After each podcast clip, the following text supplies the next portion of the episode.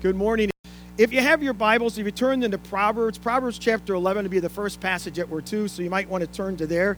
Uh, take out your uh, your outlines too and be ready with them. If you don't have an outline, get them right at the center doors at the worship counter, uh, ministry counter rather. This morning in our series, Stay on Course, I'm going to be talking about a touchy subject, about a sensitive topic, about your wealth, about your money. And anytime you start talking about that, as a pastor, people get kind of squirmy about that. Uh, money might be the most sensitive and, and the most neglected area for many Christians, uh, but we, we need godly wisdom, right? And we've been working our way through the book of Proverbs, going in all kinds of different passages, the book of godly wisdom, because that's what we need here. We need God's wisdom to confront us, to teach us, to guide us, to shape us with this issue, just like any other issue. If you're visiting with us, if you're here, been here for a very short time, you need to know we hardly ever talk about this topic, do we? We hardly ever talk about it. People can to tell you that we hardly ever talk about it, but we need to because it's important because it's rooted in God's word, right? And this cannot be a, an issue that's taboo or off limits, right? It cannot be like, like that, that we can't talk about it. We know why it's taboo. Because over the, maybe the course of over the years, many times you've been exposed to people who've come to you, and even through radio or television, or even in churches have come to you in the name of Jesus have asked you for money, right? And in asking you for money, they promised you things like wealth and riches and, and health and all kinds of things, which never delivered. Because it never delivers. It never delivers. That is not consistent with the gospel. That's not what the gospel promises. It doesn't promise any of those things. So it has ruined our conversation, our ability to have a good conversation and listen to God's word, what it has to say about our wealth. And, and maybe many of us have heard this many times, but that Jesus himself spoke more about money than any other topic, exception about the kingdom of God. So it's important in the Word of God. You know, I have counseled many people over the years, and I've counseled them about all kinds of topics and all kinds of sins in their life, but I've never had anyone come up to me and say, Could you please talk to me about my greed? I never have anybody come up and say that. And it's kind of interesting because we live in the wealthiest society in the world that no one ever comes up and asks that. So I think there might be a self awareness problem with this issue. I think there also might be some blind spots that we all have with this issue. So we need God's word to shape us. And Proverbs is packed full of God's wisdom, amen, to guide us in our lives. But way too often, we don't want to listen to the voices with, with these pages in this book. We don't want to listen to what it has to say. And so we want to do, we're tempted to do set our own course of where we're going to take our life and, and do our own thing and choose our own path and not choose the path of, of which Christ has, has called us to, the, the ways of Jesus, the ways of the kingdom, or not even the ways that are consistent with the Word of God. So sometimes along the way we make little compromises and doing this and doing that. It takes us off course. Takes us off course with God, and we end up going in places that we're never intended to go. The same is the true with the issue with money. We do the same thing. That sometimes we make these decisions, these little compromises here and there with our money. And eventually, maybe money becomes something in our lives that it was never intended to be. Or, or it takes us to places in our heads and hearts that it was never intended to go. So, Martin Luther, the great reformer, said way back many years three conversions are necessary when a person comes to follow Jesus Christ it's conversion of the heart, conversion of the mind, and conversion of the purse. The purse. And God gives us clear expectations for handling our money and if you would be gracious with me today, I would like to share that with you. Is it okay? Okay, to share this. I know it's sensitive. Four principles regarding godly wealth this morning I want to give you. And we're going to be hopping around from passage to passage. That's what we'll be doing in this, in this series, Stand on Course. We're looking at the collective wisdom from the book of Proverbs about the topic that God has for us today, and it's about our wealth. So, the first principle regarding godly wealth is this some things are infinitely more important than money. Some things are infinitely more important than money. Do you believe that this morning? Okay, you kind of sort of do, right? You sort of do. So if by the end of this message, you're all going to say, yes, yes, you you agree with that. There are some things that are infinitely more important than, than money. And money is, is something that is necessary in our life, right? It's either good or evil. It's necessary. We need it. We use it. And the issue in Scripture is not with money, but it's the issue is the love of money, right? It says that in 1 Timothy chapter 6, verse 10. For the love of money is the root of all kinds of evil. Not all evil, but it says all kinds of evil. So it has the potential, money does, to, to bring out evil in us, right? But it also has the potential that to do good too, right? So the wisdom of Proverbs tells us what's more important than money. And the first passage I told you to go to is Proverbs chapter 11, verse 4. Proverbs chapter 11, verse 4. The writer writes, Wealth is worthless in the day of wrath, but righteousness delivers from death. One thing that is more important than money is righteousness. Righteousness is superior to wealth or, or to money. You cannot buy your way out of a confrontation with the Holy God. That you cannot buy your way from one day we're going to have to stand before Him, uh, stand before our Creator. And, and riches are no good in God's presence. You can't stand up to God and say, God, you realize how much money I've made. You realize all the, the possessions that I have. It does no good in the presence of God. It says we will stand there, it says. In verse 4, it says, Wealth is worthless in the day of wrath, but righteousness delivers from death. The thing that will actually get us through, the thing that will actually uh, bring us into the kingdom of God, and, and into his family, is righteousness, is what the Bible says, is righteousness. And we find out the rest of the story in the New Testament, in the scriptures, we find out that Jesus Christ is the righteousness of God, the Bible says that Jesus is the righteousness of God. So he actually came to this earth, earth and he lived perfectly through his, uh, his life, his death, and his resurrection. And he overcame sin, death, and hell. And now the Bible says if we place our faith in Jesus, of who he is, the Son of God, God, and what he did, that he died on the cross for our sins, the Bible says, then his righteousness, it says, is then attributed to us. That we have the righteousness of Jesus now. So when we stand before our Creator one day, it's not our riches that will get us through, it's the righteousness of Jesus that will get us through, that is tributed to us through our faith, right? Through our faith in Jesus Christ. So righteousness is superior to money, the Bible says. Righteousness is also something that, that doesn't break down. I don't know about you, but anything you buy with money breaks down, doesn't it? I'll, I'll sometimes, uh, you buy something money, you buy a, a car, a brand new car, and everything's all right. And all of a sudden, over the years or just a few months, it starts breaking down. You got to replace things. My house is about 25 years old, and I've lived in it a little over nine years. And since that time, I've had to put a new hot water in. I've had to put a, uh, a furnace in, and air conditioning in. To put a new washer, a new dry, dryer, a new stove, a new refrigerator, a new dishwasher, some new doors, some windows, because everything's breaking down. And soon I'm going to have to replace the deck and, and the roof because it's breaking down. Everything we purchase with money breaks down, doesn't it? Everything, it breaks down. Sooner or later, it's going to break down. And sooner or later, what happens is we throw those things in the garbage because it's not good anymore. But what Jesus teaches us, that whatever, whatever is centered on the gospel of Jesus Christ, whatever righteousness is produced through the power of the Holy Spirit, it never, ever, ever breaks down. That it's eternal. And it's used for His glory and for His good. That whatever we do. That's why Jesus says in Matthew chapter 6, verse 19 and 20, do not store for yourselves treasures on earth where moth and rust destroy and where thieves break into steal. But store for yourselves treasures in heaven where moth and rust do not destroy and where, where thieves cannot break in and steal. So righteousness is superior to money. You agree with that? It's superior. The next one, wisdom is superior to money. Proverbs chapter 8, verse 10 and 11. Proverbs 8, 10 and 11.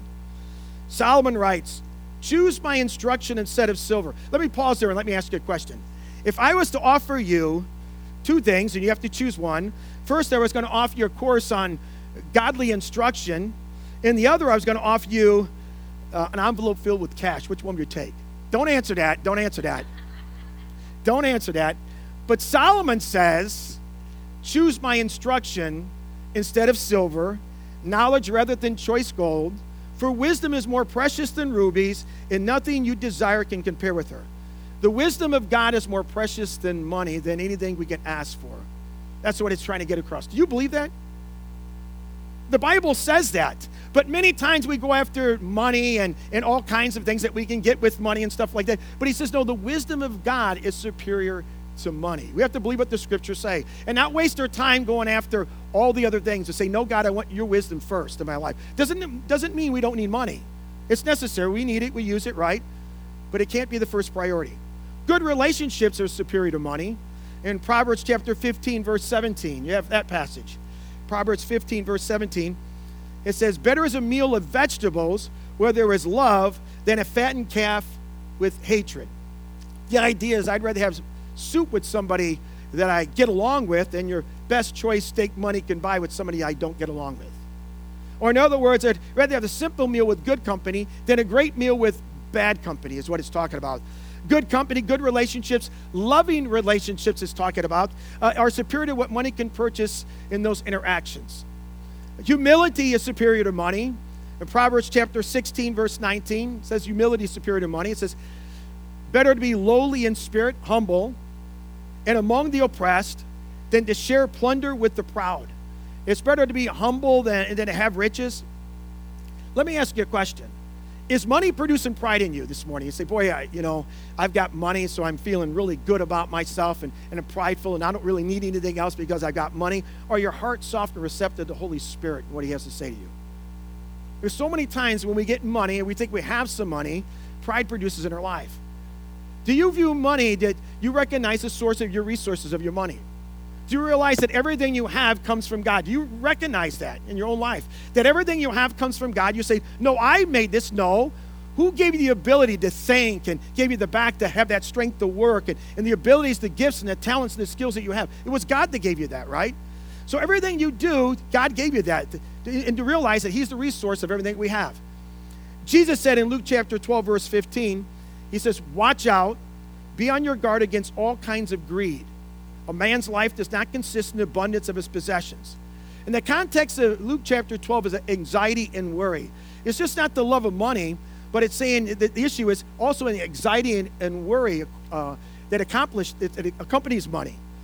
So, how are we doing with that, with anxiety and worry in our life with money? And many times what was going on is we're thinking, do I have enough? And wondering, do I have enough? Am I going to have enough? And I know with inflation, with gas prices up so high and food prices so high, am I going to have enough? Or maybe you're getting ready for retirement. Or you're in retirement. Think, am I going to have enough to sustain me? There's a constant struggle there the battle, the fights, the arguments, the talks, all of it. I think in our society we struggle with that in major ways. don't let your identity be impacted by what you have. Don't look at yourself and say, well, that we are defined by what we have, what we own, or what we consume. So, how are you doing with money? Do you look at what I have and we measure it by, I'm doing all right? The first thing that comes to your mind, I'm doing all right because I have a house, I have a car, I have this. Is that how you view it? The things that you have. And your life consists of things. That's how you view your life. Or is your heart soft and humble and receptive to what God has to say about your money? Are you looking to God and dependent upon Him?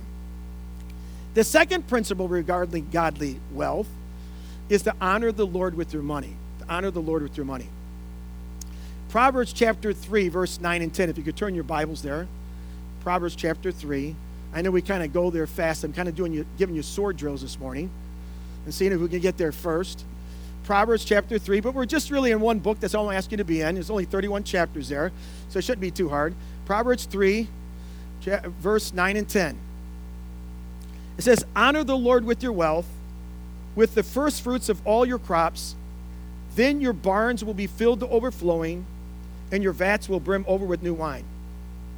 Maybe you already know what I'm going to say. I'm going to talk a little bit about tithing here this morning, and hopefully you allow me to do that this morning, uh, that you won't turn me off. I need to talk about it because I need to. We need to talk about it, and because it's in the Word of God, we have to talk about it, right? And the first thing I want to say tithing and giving are not some heroic, ultimate level of spiritual maturity.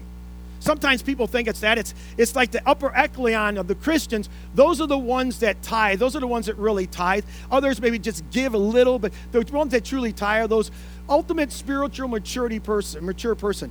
Do you know what the Bible, how the Bible views about tithing and giving? It's basic entry level obedience. It's Christianity 101. It's the first things we do. That once we put our faith and trust in Jesus, it's the first thing we do. We don't wait till I get this level. God says, no, you give. Now that you're a follower of Jesus, we're to give him our tithe. We're not to question it, we're to give him our tithe, is what we're supposed to do. We're to do that. Randy Alcorn did a study a few years back uh, about ancient Israelites, and he calculated they gave about 23% of their income. Imagine that. And I know it's different times and different culture and different tax culture, but the point is still relevant today. Christianity Today magazine uh, did a study a while back, and I believe it was John Dickerson that wrote this. He said that the average American evangelical, they tithe around 2.5% of their annual income. Think about that. The point that it is really revealing because it demonstrates to us that, that the law of Moses that the ancient Israelites, Israelites function under apparently was 10 times more effective than the grace that Jesus offers in the gospel. Do you believe that? That's what it shows. Or put another way, when it comes to giving, people are 10 times more responsive to the law of Moses than they are the grace of Jesus in the Gospels. Obviously, something's wrong, right? Something's not right. And do you realize that giving is part of our worship? It's not you. I worship God and then my giving's over here. No, giving is part of your worship. If you say I'm a worshiper of God, then we give our tithe. That's normal. That's what we do. That's a sacrifice. We come and we offer our tithes to God. But many people say, well, this is the New Testament. We're not under law, we're under grace. And that's true. So the principle must be we give whatever we want. The problem with that, at least the stats show, we don't like much, we don't like to give too much, do we? That's what it shows. And, and so, what do we do with that? What do we really do with that if we're giving like that? Uh, see, the absence of the law does not mean the absence of responsibility or the absence of discipline. It does not mean that. Living under grace does not mean that God no longer expects anything from us. God expects many things from us. And, so Jesus always raised the bar on the law. Do you realize that? He always did. he said, You've heard it said, but I say to you, He said, You've heard it said not to murder, but I say, if you look at your brother angry, you've committed murder. You've heard it said, Do not commit adultery, but I say to you, He says, if you look at a woman with lust, you've committed adultery in your heart. He always, always raised the bar in the Old Testament. He never lowered it. So when it comes to giving, Jesus would raise the bar on that and say, Yeah, you give here, but that's just a starting point where we're to give. And the Bible says, Will you honor him with your money? Will you give to God first? Will you give generously? And I know right now it's kind of hard because of inflation, and I understand that gas prices are highest I think I've ever seen in my life. And even back many years ago, back in the 70s, I think it's even higher now when you have inflation. But it, the food is high and everything like that. But it's not to take apart from our giving. Do you understand that? Giving is always requires sacrifice, always does. And giving shows where your priorities are. Do I put God first? Or all these other things, priorities? Now, I'm not saying God wants you to take from your food, but maybe there's other things that we should be sacrificing from and not from our giving, not from our tithing to give to God, because it's part of our worship. And God wants us to give. He tells us to give.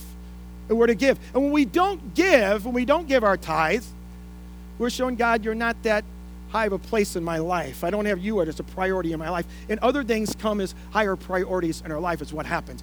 Giving is really in your tithe, is really, are you trusting God? That's what it comes down to. Do you really trust God? And that's going to be our third point.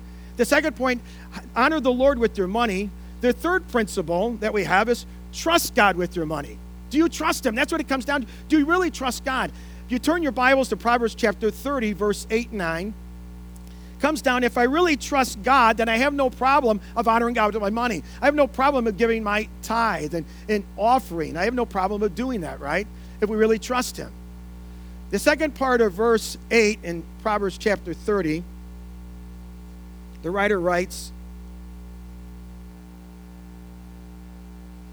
Give me neither poverty nor riches, but give me only my daily bread Otherwise, I may have too much and disown you and say, Who is the Lord? Or may become poor and steal and so dishonor the name of God. Two temptations he say he brings up. He says one is poverty, he talks about, in which tempts us to gain the resources we need through illegitimate means. The second one is wealth, which tempts us to forget about all God altogether and say, God, I, I don't really need you. We're not focused on Him because, God, I'm able to provide everything that I need. And we have this in our mind that look at all the things that I have. I don't need you, God, in my life. And that's what we say many times when we have money, we have wealth. I don't need you, God. I don't need you in my life. I can do my own thing because I don't really need you.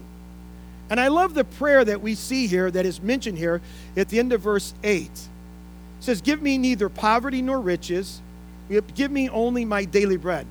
That should sound familiar to us because somebody else said words that are very similar to that. They told us to pray those words, right? That Jesus said in Matthew chapter 6 verse 11, he says, "Give us today our daily bread." And what that means is total dependence upon God for everything. Total dependence upon God and all that He's entrusted to you. That every day, God, I'm dependent upon you. Doesn't matter how much money I think I have, I'm dependent upon you. Because there's things that are more important than money, right? Your health. You can have all the money you have, but your health you don't have your health, you have nothing, right? You have all these things. Wisdom of God is more important. So we can look at many times our wealth, and God says, No, I want you to be dependent upon me and realize that wealth that you think you have can be taken in one moment. I provided that for you. to use for my glory, use for my good is what God does. He gives us those kind of things to be used for His glory. And so many times when God provides us the wealth, we think it's for us, only for me, and we forget about giving it to God. Seems like sometimes, it doesn't matter how much money we have, but sometimes the more money we get, the more we want to hold on to it, right? more we want to hold on and want to protect what we have and things like that. Protect all that. And God says, no, don't live your life like that. But to honor God with your wealth and trust God with your wealth. When we're trusting uh, uh, other things besides God in our life, uh, they becomes an idol. And idolaters do three things with their idols is, is when what they do. They, they love them, they trust them, and they obey them. And money can become an idol very quickly in people's life, and so many times it's very subtle. And you don't even recognize that money is an idol in your life. You don't even recognize it, that it's there. It's right there in front of you. It's there. Richard Foster said, Money is an idol that we must be converted from in order to be converted to Jesus. So we need to ask ourselves and really be open and ask the Holy Spirit to really convict us in our heart. Do we trust God with what He has given us? Because everything you have has been given to you by God. He's the source of everything you have. You realize that, right? He's the source. He's the one that's enabled you to have the job, able you to have the health, able you to have the mind, the skill set, able to have the strength, or whatever you do, it comes from God. He's able you to do that. Do you realize that? Can you trust in what He's given to you? Do you trust Him with your finances and say, God, these aren't my finances, they're yours? And some of you might be saying, I'm glad because I got so much debt, God, I'm glad to give it to you. But do you trust Him with it? And we're to trust Him with our debts. We are. We're to trust Him with everything. God, I'm going to give this to you. Help me to be good stewards of what you've given me. And just because I have debt, let me just say this, doesn't mean I don't give to God. Remember, your tithing indicates who's first in your life. How can we put ourselves, as I said last week, in the blessing, uh, uh in the path of God's blessings, if we're not doing the things that God has called us to do by giving our tithe. So many times we say, God, I want you to bless my finances. I want you to bless uh, how much money I have. And God says, well, put yourself in the pathway of blessing. Give your tithe and watch me bless you. Give our tithe. That's how we do it. We put ourselves in the pathway of God's blessing. We can't ask God to bless us and help me in my finances if we're not in doing what God says is obedient to His word. Do we trust Him with our resources, with everything that we have? With all that you have, do you trust Him with those? Are you saying, no, they're mine? I got to hold on to them. I got to make sure and protect them. Do we trust Him to provide for us? I can freely give, God, because I know you're going to provide for my needs. Do we trust Him like that, really, in our lives? If you look at a dollar bill, on the back of a dollar bill, what does it say? In God we trust. Can we, for a moment, just put away the political thing, not make it a political thing or a national thing, but if we can make it a personal thing? In God we trust. It says, In God we trust. Do you believe that? Do you really believe that? Do you really trust God with your money? Or are you constantly worrying about your money, anxious and arguing and pursuing your money, pursuing the God of mammon, as it was called, the kind of a false deity of riches and wealth? That you seek that so much. That's what I want. That's what I really crave for. To have more money. You may not say it out loud because it doesn't sound good, but we really seek to have that more money, the bigger bank account, and all those kind of things. Do you really seek that? The fourth principle regarding godly wealth is be generous and not greedy. Let's be conduits of money. That's what God has called us to be conduits of money. God gives it to us. Let's not be hoarders of money. Let's not be reservoirs of money. They would say, Man, I want to just bring it in, God. Just keep giving it to me so I can just hold on to it. No, God said, I want you to be conduits of money. I bless you so you can bless others, so you can give. That's what God wants. So you, you can use it for God's glory. That's what He wants. If you watch TV or anything on the internet or stuff, those shows that we watch shape us and influence us, right? They, they shape us in all kinds. Our culture shapes us and what we think and how what things that we do from very young ages to all ages. It shapes us. And it just drives us toward the love of money. It drives us towards the pursuit of, of, of greed in our society and our culture, towards the position of being a consumer. You just ask, why does our culture do that? It constantly bombards us with those things. It does that because if we're not a consumer, then we don't purchase. And if we don't purchase, then our economy falls apart. So they're constantly bombarding us and focusing you and I upon you don't have enough. You don't have enough. You don't have enough. You need more. You need more. You need more because it drives our economy.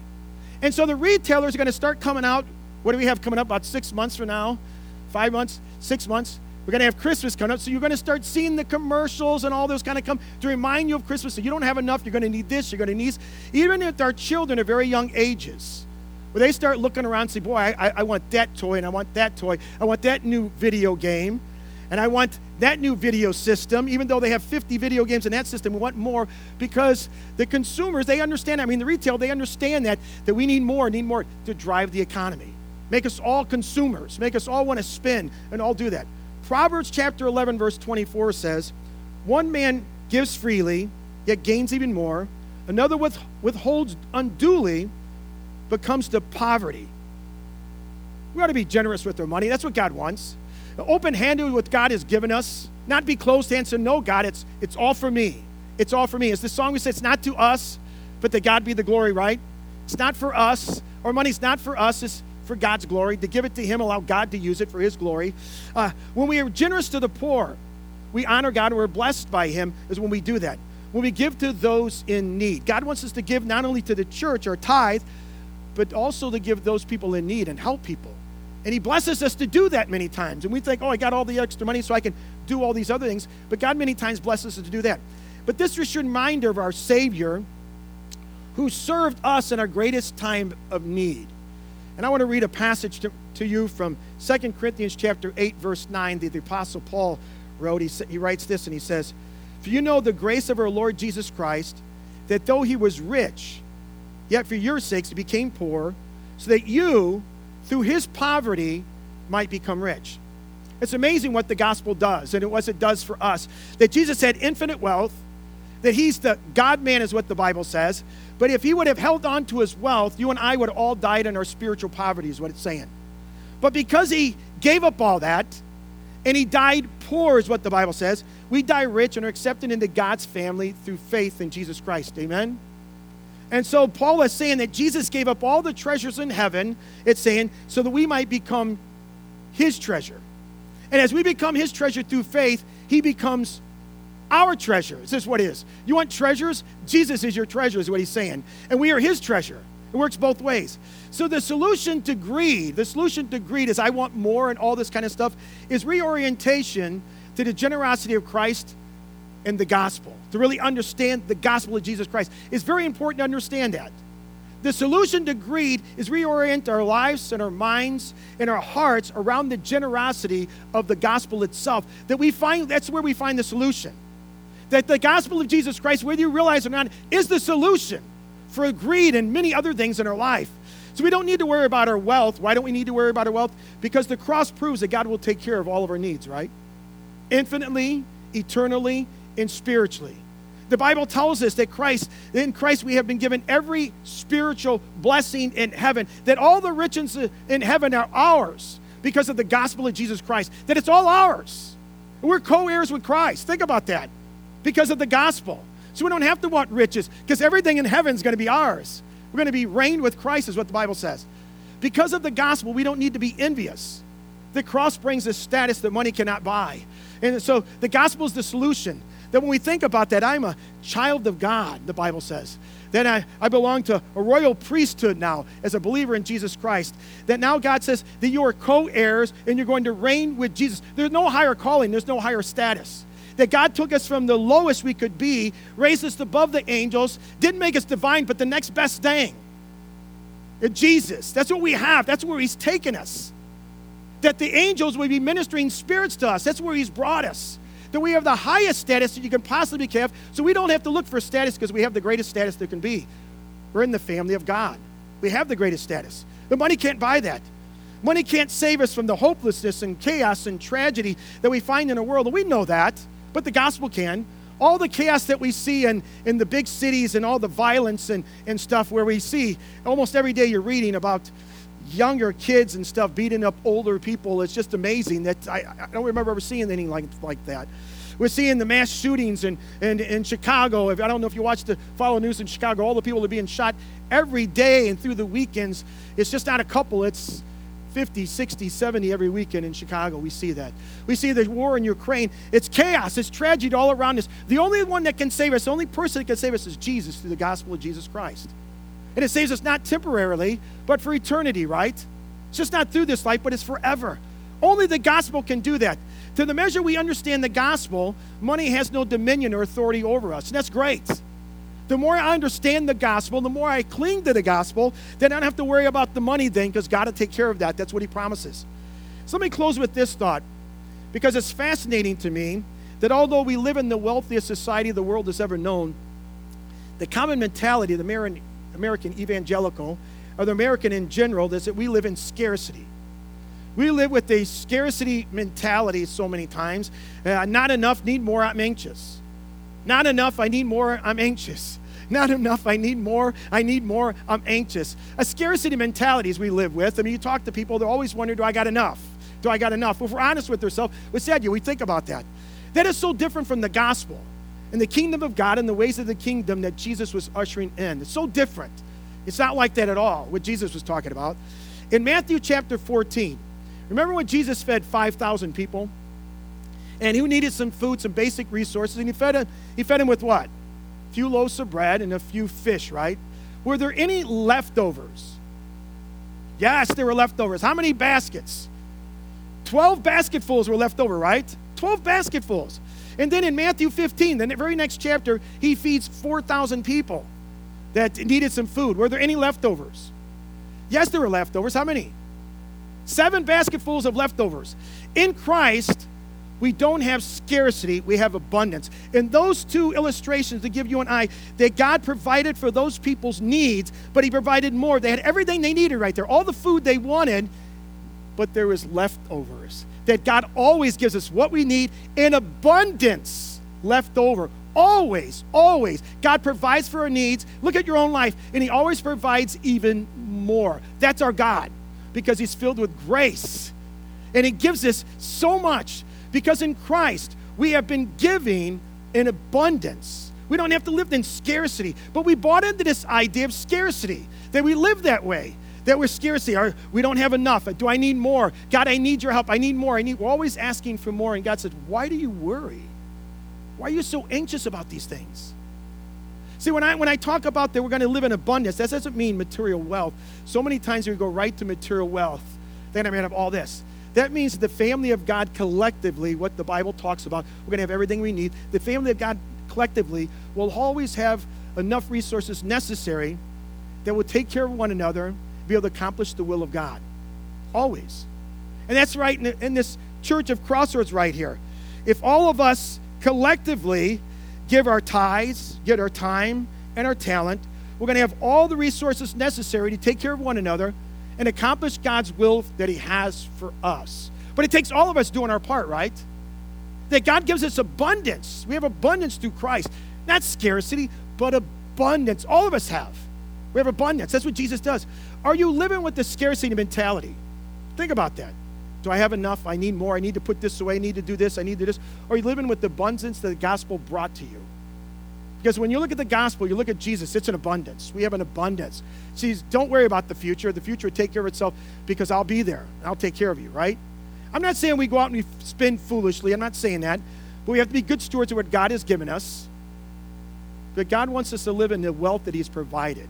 Not always just material things, the spiritual wealth. That Jesus is more than enough so we can honor him with our money. Amen. We can honor him with our money. Say, God, I want to honor you. Don't you want to honor him with your money? Not just spend it, but say, God, I want to honor you. I want to give my tithe. I want to help other people with my money. Don't we want to do that? That we could trust him with our money. Amen. That he's going to provide in the future. Knowing he's going to provide that I don't have to worry. If I give this, we want to hold on so tight that if I give this, I may not have enough to pay that. And trust God. Say, God, you promise you'll provide. I can give what you've called me to give in my tithe. I can give and help these other people, trusting you for the rest. That's what tithing is. Do you realize that? It's a sacrifice. Give from the first, give your first to Him, and trust God for the rest to pay your bills and all the other things that you have. Trust Him first, and that's what we're doing, trusting God. God, I'm going to give to you, and I'm going to trust you for the rest. We can be generous with our money, right? We can be generous because what, what Jesus has done, what he's done through the cross, through his life, death, and resurrection. When we see that, the gospel, when we see what Jesus did on the cross, that he has died, was buried, and raised from the dead, we realize he has proven to us that we can trust him, that he's going to take care of all our needs. Because he took care of your greatest need, your sin problem, right? And he says all these other things are secondary. I'll take care of you. He talks about that in the Sermon on the Mount. I know that you need food. I know you need clothing. I know you need a place to live. I know that. And I promise to take care of you. Don't I take care of the birds and, and the animals and all those kind of things? Don't I take care of all that? God promises to take care of us. So we have to trust Him with what we have. Amen? If, if you are here today and you've never trusted Jesus Christ as your Savior, and you're here today saying, But I want to know what it means to be rich in Christ. I want to know what it means to be have my sins forgiven. To understand this, that God loves you so much and He wants to have a relationship with you. And He wants this. But because you and I are sinners, we can't approach a holy, just, perfect, righteous God. So we're separated from Him.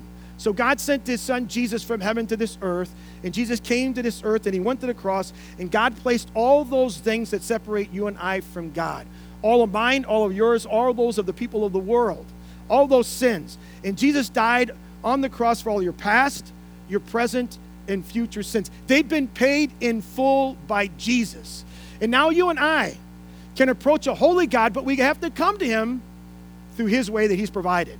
And the only way, I say it again, the only way that He has provided is through His Son, Jesus Christ. There is no other way. Jesus said, I am the way, the truth, the life. No one comes to the Father except through me, is what Jesus said. There's only one way, no matter what everybody else is saying. It's one way, and it's through Jesus. None of us are good enough to get there. You will never be good enough. There's only one that is good, and who is it? It's Jesus. And He's the one that died on the cross for our sins and paid the full payment. So all we have to do is come and put our faith and trust in Jesus. Accept what He did on the cross for us. We find forgiveness of sins. We belong to the family of God, and our hope in eternity is in Jesus. And He promises to be with us and guide us and direct us and provide for our needs, right? And we got to do our part, but God promised to provide for our needs. All of us, all of us here, let's honor God with our wealth. Let's honor Him. And we do that by giving. We do that. Honor Him with your wealth. When you hold on to it you don't recognize God with your wealth and giving Him your full tithe, you're saying, God, I don't need you. I've got this. I'm going to handle this. We say, but God, I need your blessing. Give Him your tithe and watch what He does. I've talked to a couple people here. They've told me over the years that some didn't tithe a few years ago and they started tithing, and God provided jobs and God provided other things for them so they could give. It'd be amazing what God can do in our lives. The next is, is trust God with your money. Trust Him. He knows what He's doing better than you do. He can make that uh, hot water heater last a long time. He can do all kinds of things for you. Be generous in your giving. Don't hold on to it. Say, I got to hold on because I don't know when the next dollar I'm going to get. In the back of it, it says, a God we trust. Do you really trust Him with your money? Trust Him with your money. Give generously. Tithe and, and give generously to those in need. And watch what God does in your life. I'm not promising that God promises wealth. He doesn't promise that in the Bible. That's not found in, in Scripture. Promise to make you wealthy. He doesn't promise. He promises to meet your needs. Where we get abundance and wealth is spiritually. He does promise that. He promised you spiritual wealth. That's what he wants for every one of us. Abundance. And that abundance is always found in Jesus Christ, and he's talking spiritually. He promises you and I physically provide for your needs, not your wants, your needs. And he's done that to every one of you, because every one of you, I look at you, you're dressed so nice. You're just so nice. You've got your hair. God has prom- he's, he's been faithful, has he not? Can't we say that God has been faithful? So if God has been so faithful to us through the cross, let's show him that uh, we understand what he's done and now we give back to him. And that's what our tithe's about. That's what our serving's all about. That's what our obedience. But we don't do one. I don't serve and say, now I don't have to give. We don't give and say, now I don't serve. God expects both. Use your talents and to use your resources. Tithe and to serve. We're called to do both. Amen? Let's go to Lord in prayer. Lord, we come and we praise you. We praise you, God, because, God, sometimes teachings are hard and difficult and they're sensitive and they're touchy topic to us because, Lord, it speaks to things of the heart, which is money for many of us. It goes right to that where we hold on so deeply to. We work hard for it, Lord, and we believe, Lord, sometimes that we deserve what we have because we've done it all. And we don't give you any credit, we don't give you the glory, and we want to take all the fame of what we've done. Lord, humble us. Help us to realize that everything that we have, everything, every meal, every time we, we were able to pay our mortgage or our utilities, let's be thankful to you that you provided another month. That's how we're supposed to look at it. It's totally dependent upon you. For every time we're able to go to and pay for the groceries, God, you provided another week. We go to a restaurant, God, you provided I'm able to eat at this restaurant. Let us be thankful. Let us realize, Lord, that Everything we have, you're the source of all of our resources. That it goes back to you. That's why we want to honor you, give you thankful, give, be thankful to you all that we have. Help us, Lord, if we're not honoring you with our wealth, Lord, help us to do that in our own hearts and minds. Lord, confront us this morning, convict us, help us to put you in the right place with our money. Lord, that you're above our money, you're more important than our money. Lord, help us to trust you with our money, that we might trust you with it. That, Lord, we say, God, I'm going to trust you with my finances, Lord, and that you're going to be in control of my finances and my tithe, and I'm going to give, and I'm going to trust you for the rest. Help us to be generous and not, not greedy. Help us to be generous to others when they're in need. We're willing to help, Lord. We're willing to, to sacrifice. The, the giving's all about sacrificing. Help us to learn that, Lord, of how Jesus sacrificed for us with, for our greatest need so we can be spiritually wealthy that we may be willing to sacrifice for others so we can help them. Lord, sometimes it's just something very small. Sometimes it's not really money, it's helping somebody to do something. But if it is money, Lord, help us to, to be sensitive to your leading and guide us and give us wisdom in those areas. Lord, love you and praise you. And Lord, help us one way that we come across this and understand this better by understanding that, Lord, the gospel of Jesus Christ reorients our lives to understand that you are in control that you promise to provide everything, that we belong to you, that we are your treasure and you are ours. So everything that we need is found in Jesus, that you will guide us and lead us. And we come to understand the goodness of God in our lives, Lord. That's what we need. We need to come to just to understand that you're so good all the time to us. That you've been faithful, been faithful in the past, you're going to be faithful today, you're going to be faithful in the future. You will never, ever, ever, ever let us down. And Lord, when we understand about your goodness and understand what you've already done for us, let's help us to better to understand you for today and to trust you today. I pray, Lord, you're to raise up in our hearts and minds that we can trust you. That there's many more things more important than money. And God, that you would be on the top of the shelf, that you are first in our lives. And Lord, we seek wisdom. We seek humility. We seek relationships with other people. That's what you want for us, Lord, before money ever comes into, into our hearts and our minds. Those are the things that are important to you. And so, Lord, I ask for your blessing on each one of us, but I ask, Lord, that we would put ourselves in the pathway of your blessing by being obedient to your word, what the word of God says to us. We want your blessing, we've got to put, ourselves in the pathway. So help us to do that, Lord. Help us be guided by your word, guided by the Holy Spirit, Lord, to do what you've called us to do, be obedient to you. And we ask for your blessings. This morning, Lord, as we continue to sing, let us sing about the goodness of God, how you're so, so good. And Lord, we ask these things in Jesus' name. Amen.